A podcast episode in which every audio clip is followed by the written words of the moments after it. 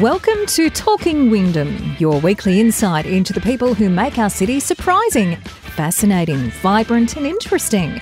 Talking Wyndham is an initiative of the Committee for Wyndham.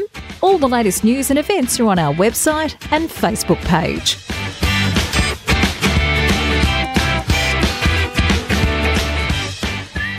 G'day and welcome to another edition of the Talking Wyndham podcast. My name's Kevin Hillier, and today our podcast uh, proudly sponsored by Victoria University. We'll tell you a little bit more about them shortly.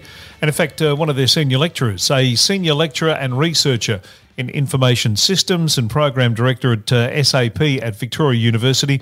Dr. Scott Bingley is our guest on the uh, podcast today, and we're going to be talking about data and a whole load of things. Uh, very interesting stuff that Scott's got to talk about too, um, and a lot of it has a lot to do with small business and uh, many of the applications you can use there in terms of technology and data uh, data processing, uh, also, of course, uh, data retrieval, how to uh, interpret data, all those things coming up when we talk to Scott Bingley very shortly. But a reminder about Victoria University. Now, we know Victoria Uni is a university of opportunity and success. They've been doing it for over 100 years, they have a proven track record and uh, some very, uh, very, uh, very well-known alumni came out of Victoria University too. It's the University of the West of Melbourne. Uh, it absolutely aims to be inclusive rather than exclusive. It is a, a, university that offers accessible education. Now, they've got a virtual open day coming up on uh, August 29. If you want to know more about that, if you want to know more about the university, there is one place to go, and you know where that is. That's the website vu.edu.au. Uh, diversity is a strength of Victoria University. They see it as a strength rather than a challenge or anything else. Uh, the more diverse perspectives, identities, cultural backgrounds, ages, and experiences of our staff and students, the better our working environment have a great attitude, have great programs, and are terrific people. So we're very happy to have them and very proud to have them as part of our podcast here for uh, the Talking Wyndham podcast. So let's get stuck into it for this week with Dr. Scott Bingley.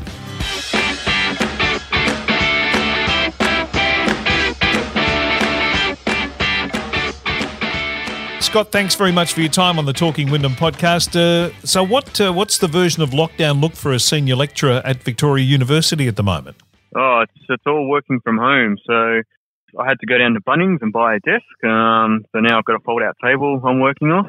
Right. Uh, I'm lucky enough to have a, a, a work computer, so all my programs are already installed. But yeah, a lot of it's just looking at a computer screen all day, not going into the office, not interacting with students face to face. Yeah.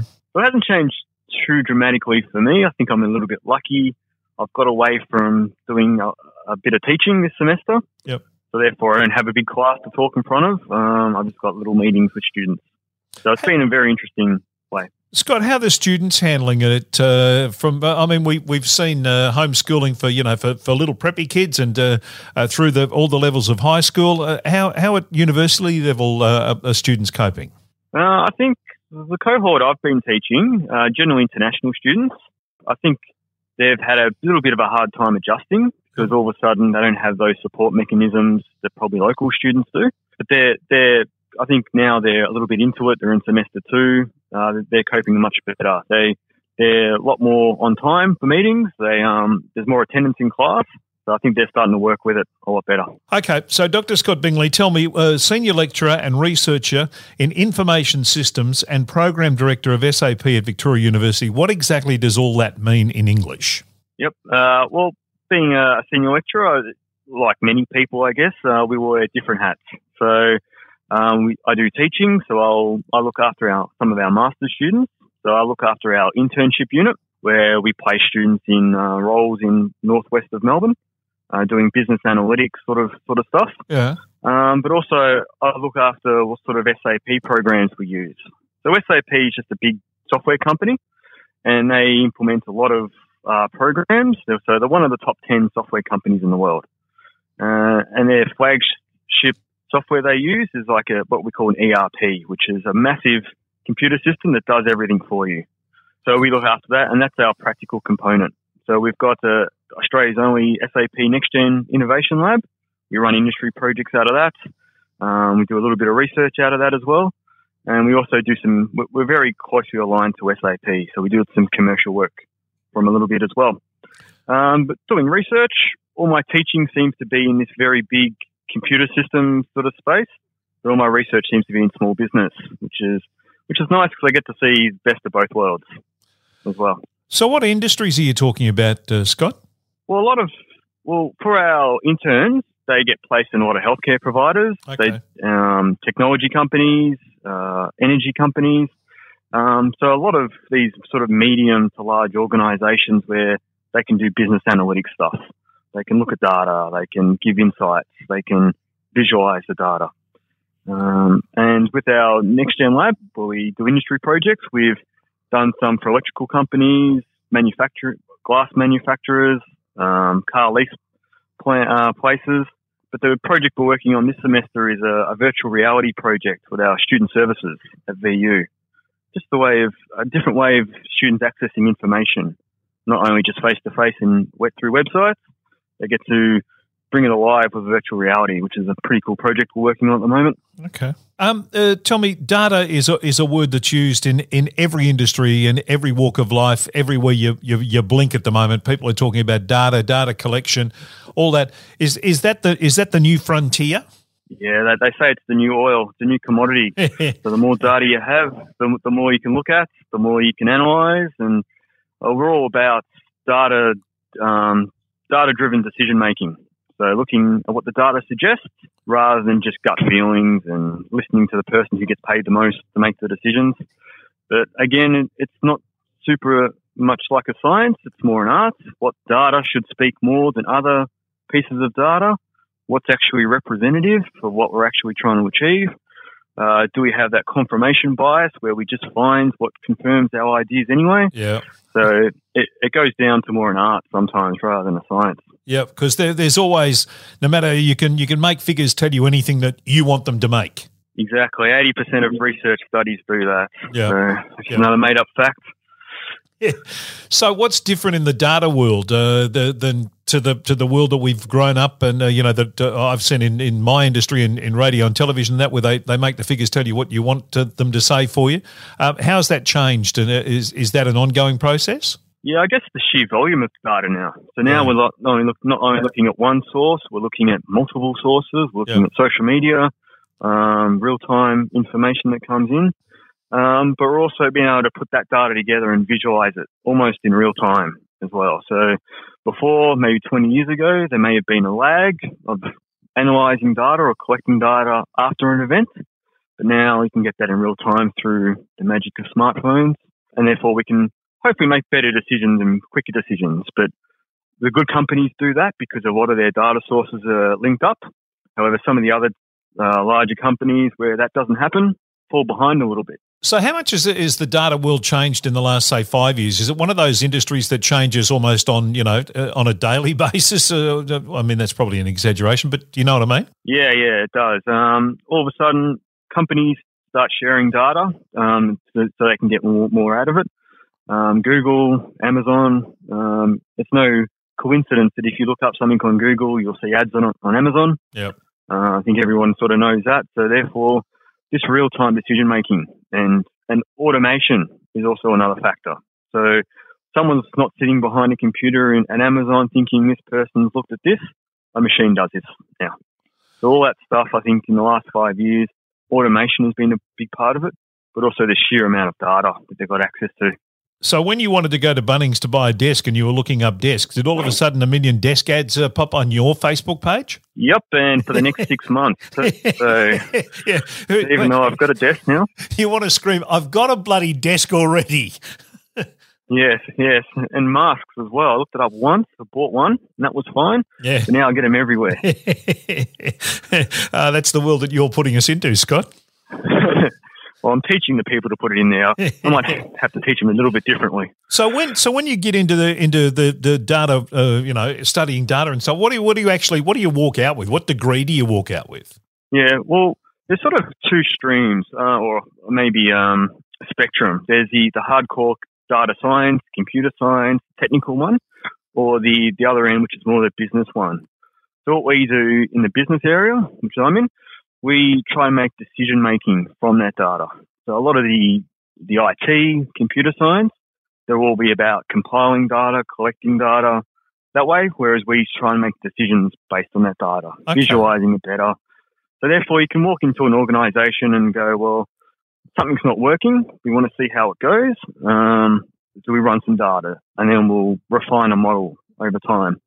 I think a classic one was actually from the Second World War, where they had uh, all these Cessnas come back that were damaged, and they they try to work out why if we strengthen them, maybe they wouldn't get as damaged as much.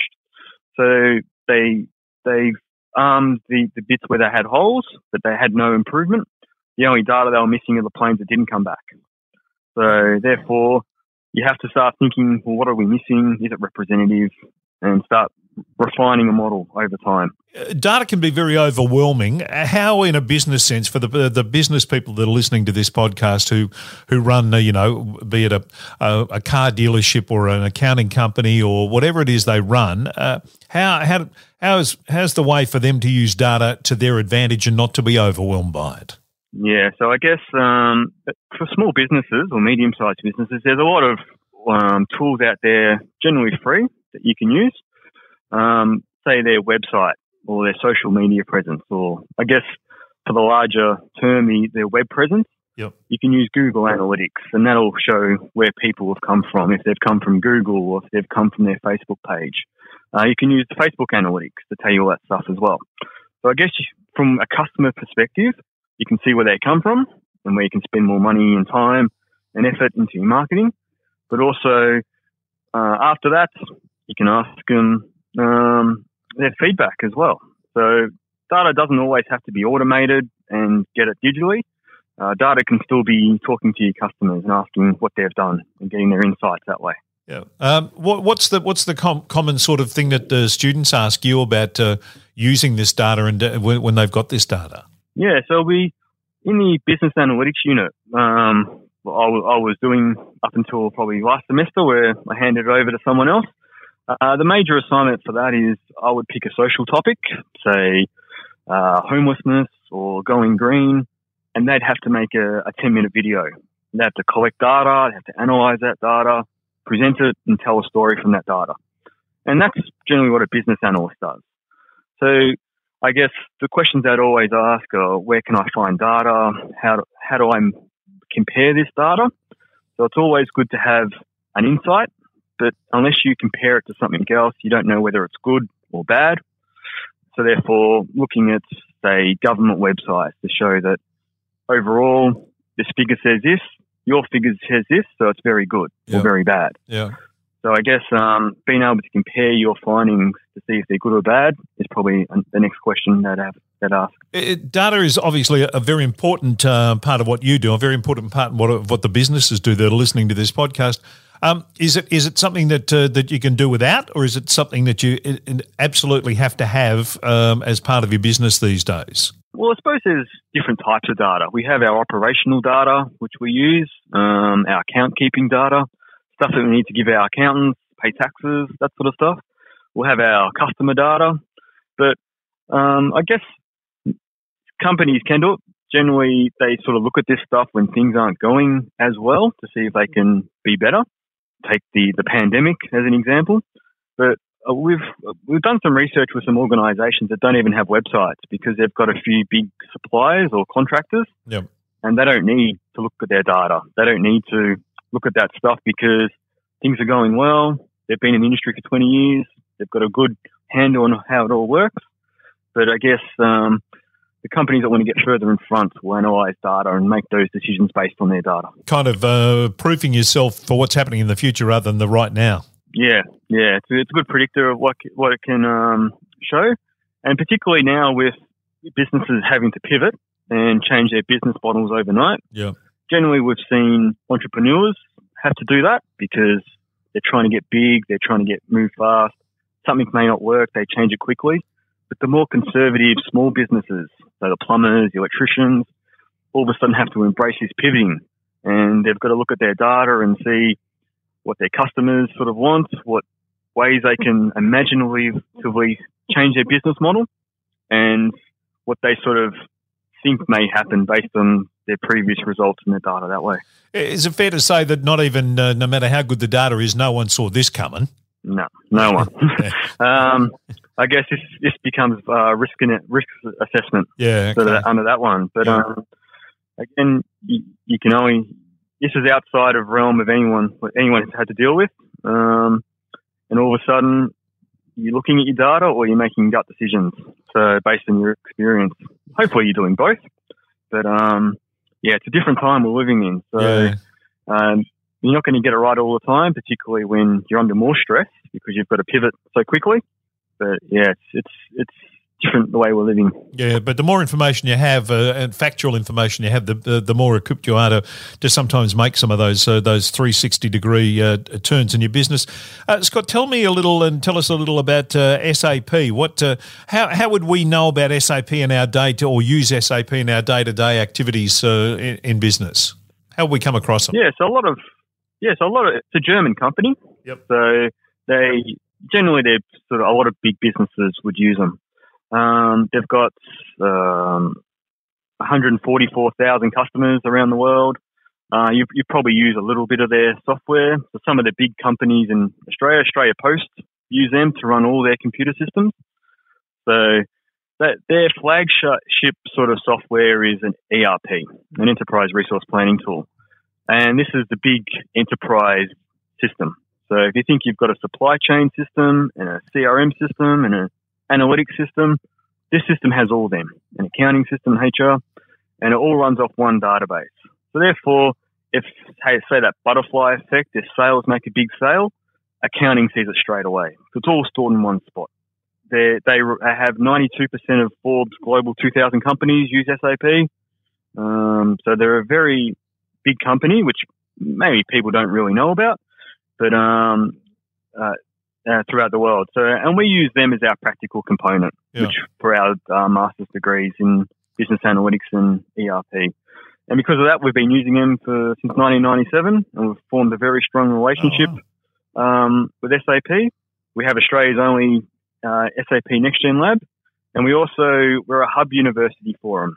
So when other universities want to use SAP for their teaching, um, it's a bit too complicated and stressful to for them to maintain it.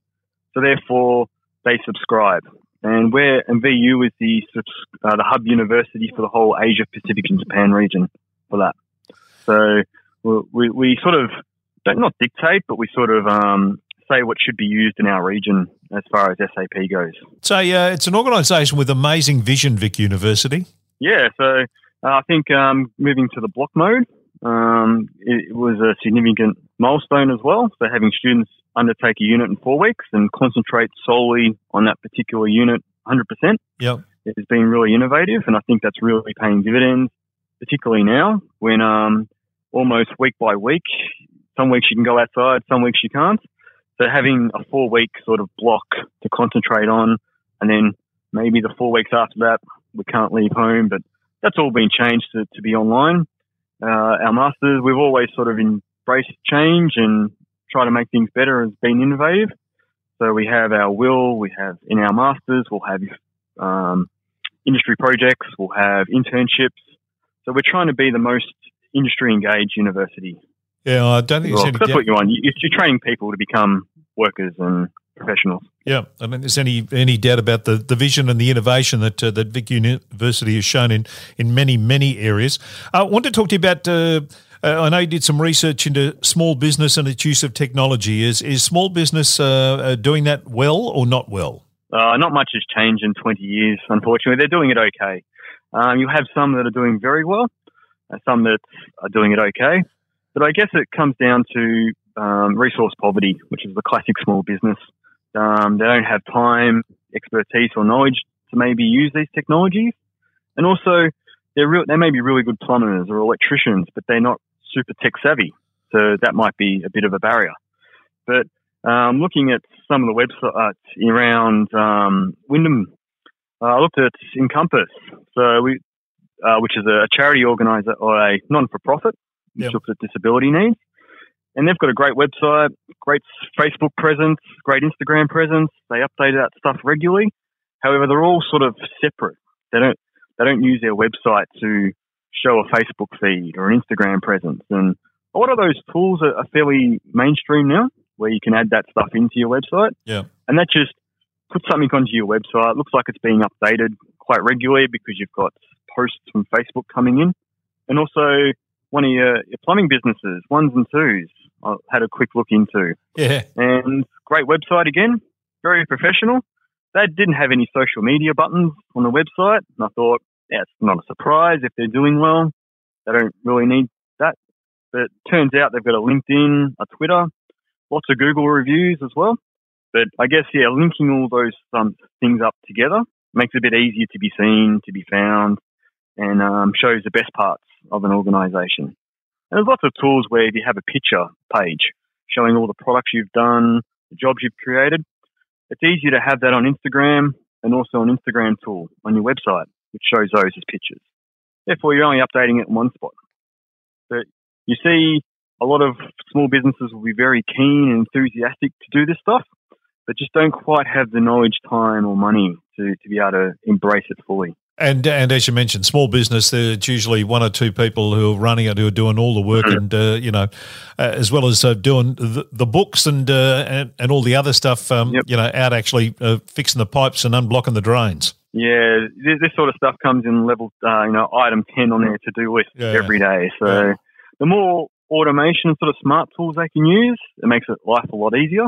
But again, yeah, knowing those tools exist is probably the difficult part. Yeah. And we've run a few uh, projects where some research projects where we've had so we've taught tradies and small businesses how to do stuff, but we've also had a, a student mentor sort of fill in that middle gap about how and then help them implement some of these tools as well. So always, I guess always giving them all the information yeah. yeah. is is easy, but then building that bridge between that and implementing it is difficult sometimes. Uh, particularly if you don't have a teenage uh, son or daughter that you can scream out to and mm. yell help when you need it. yep, exactly. Yeah, yep, especially with the Facebook and Instagram stuff. Yeah. Uh, is that uh, is that just? I mean, it's a fact of uh, fact of modern business life that all those things are a part of uh, of the armory that you need. Yeah, so to get seen, yeah, you've got to be a bit more present online, particularly now when no one's leaving the house. So I, I look in stuff online all day as well for items and um, that. And there's a, now there's a lot more competition because a lot more small businesses are getting better at it because they have to yep. because of the pandemic. Um, so see if you can link up these tools and become more efficient at it. It's probably the, is probably the, the key there. Instead of having an Instagram account and Facebook account where you have to upload stuff to each one, there are programs where you just sign in to all your accounts put it on this one program, it puts it pushes it out to the other social media accounts. Having this sort of stuff on your website, your Instagram and Facebook feeds makes life a lot easier as well. Yep. Uh, so it's about becoming a bit more efficient about it. And we talk about data, the uh, the data that you can garner from uh, the Facebooks and the Twitters and all that, uh, it's actually pretty sensational analytical uh, data that you can get back from them. Oh yeah, on the Google Analytics, which is all free, uh, you you put that to your website, know, add it onto your website, and it runs in the background, and it's visualized very nicely too. So you can see if people have Googled your name or say a plumber in Werribee and what's come up.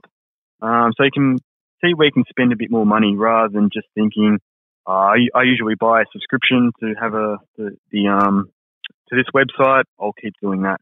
Hey, uh, Scott, uh, the, the, obviously the ramifications of, of COVID and the, and the pandemic in, in, in every walk of life. Um, do you expect it to make uh, big changes into the into the teaching world at Vic University in terms of the way you'll do things in 2021, not just for the rest of this year? Yeah, so I guess this year you can say that it's going to be uh, online yep. for the rest of the semester, and yep. I've been told the students that and they've embraced that. But I guess going forward, remote working I think will play more of an influence. So I'm thinking that with my industry projects, instead of uh, meeting these face to face every week, maybe there might be three weeks during semester we just work remotely. So I think having those skills is going to be important moving forward. Um, who knows what will happen next year, whether they find a cure or a vaccine and it's fixed, or whether it's going to be six week blocks about what we're going to do and what restrictions are in. But I guess having these skills about working remotely is going to be very important. I work on projects with uh, America and Germany, and we may never meet face to face now because we can't travel. Yeah. Um, so having these meetings um, and having that skill set is going to be very important in more digital and remote working space. Be interesting to see the data on uh, how much more efficient we've become, uh, given that we're not spending a lot of time travelling to and from places than we are actually doing uh, meetings via Zoom, uh, you know, in our home office. Yeah, so I've got my emails down to less than 10, which is unbelievable. So um, I, I feel like I've become more efficient. Um, but I'm also working, I feel like I'm working longer hours because yeah. I've got two children as well who are at home.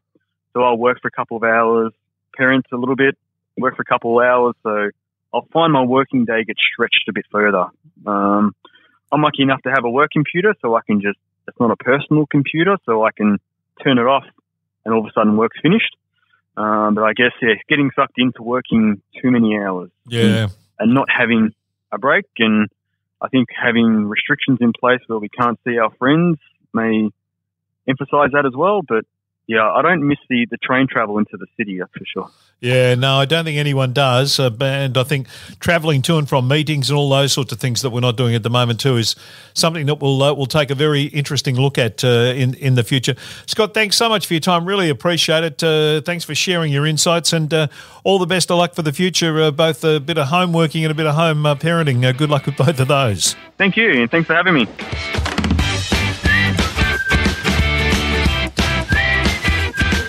My thanks to uh, Scott for his time uh, and a very interesting talk there about uh, all things. Uh, at the start, probably you thought, oh, here we go, data. Uh, but no, as, as, you now know, a very interesting chat about uh, a whole myriad of things from Dr. Scott Bingley.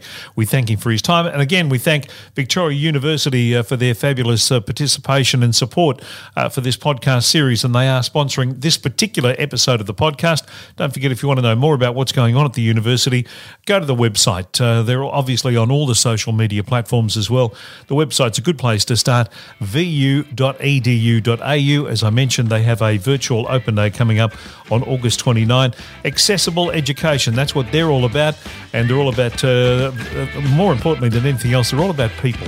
Uh, and their programs are catered to that, uh, the way they operate is catered to that, uh, and the, the way they run their business is catered to that too. So, Victoria University, thanks for your support. Don't forget, it's vu.edu.au. And until the next time, my name is Kevin Hillier. Uh, thanks for talking Wyndham with me. Thanks for listening. Talking Wyndham is an initiative of the Committee for Wyndham. All the latest news and events are on our website and Facebook page.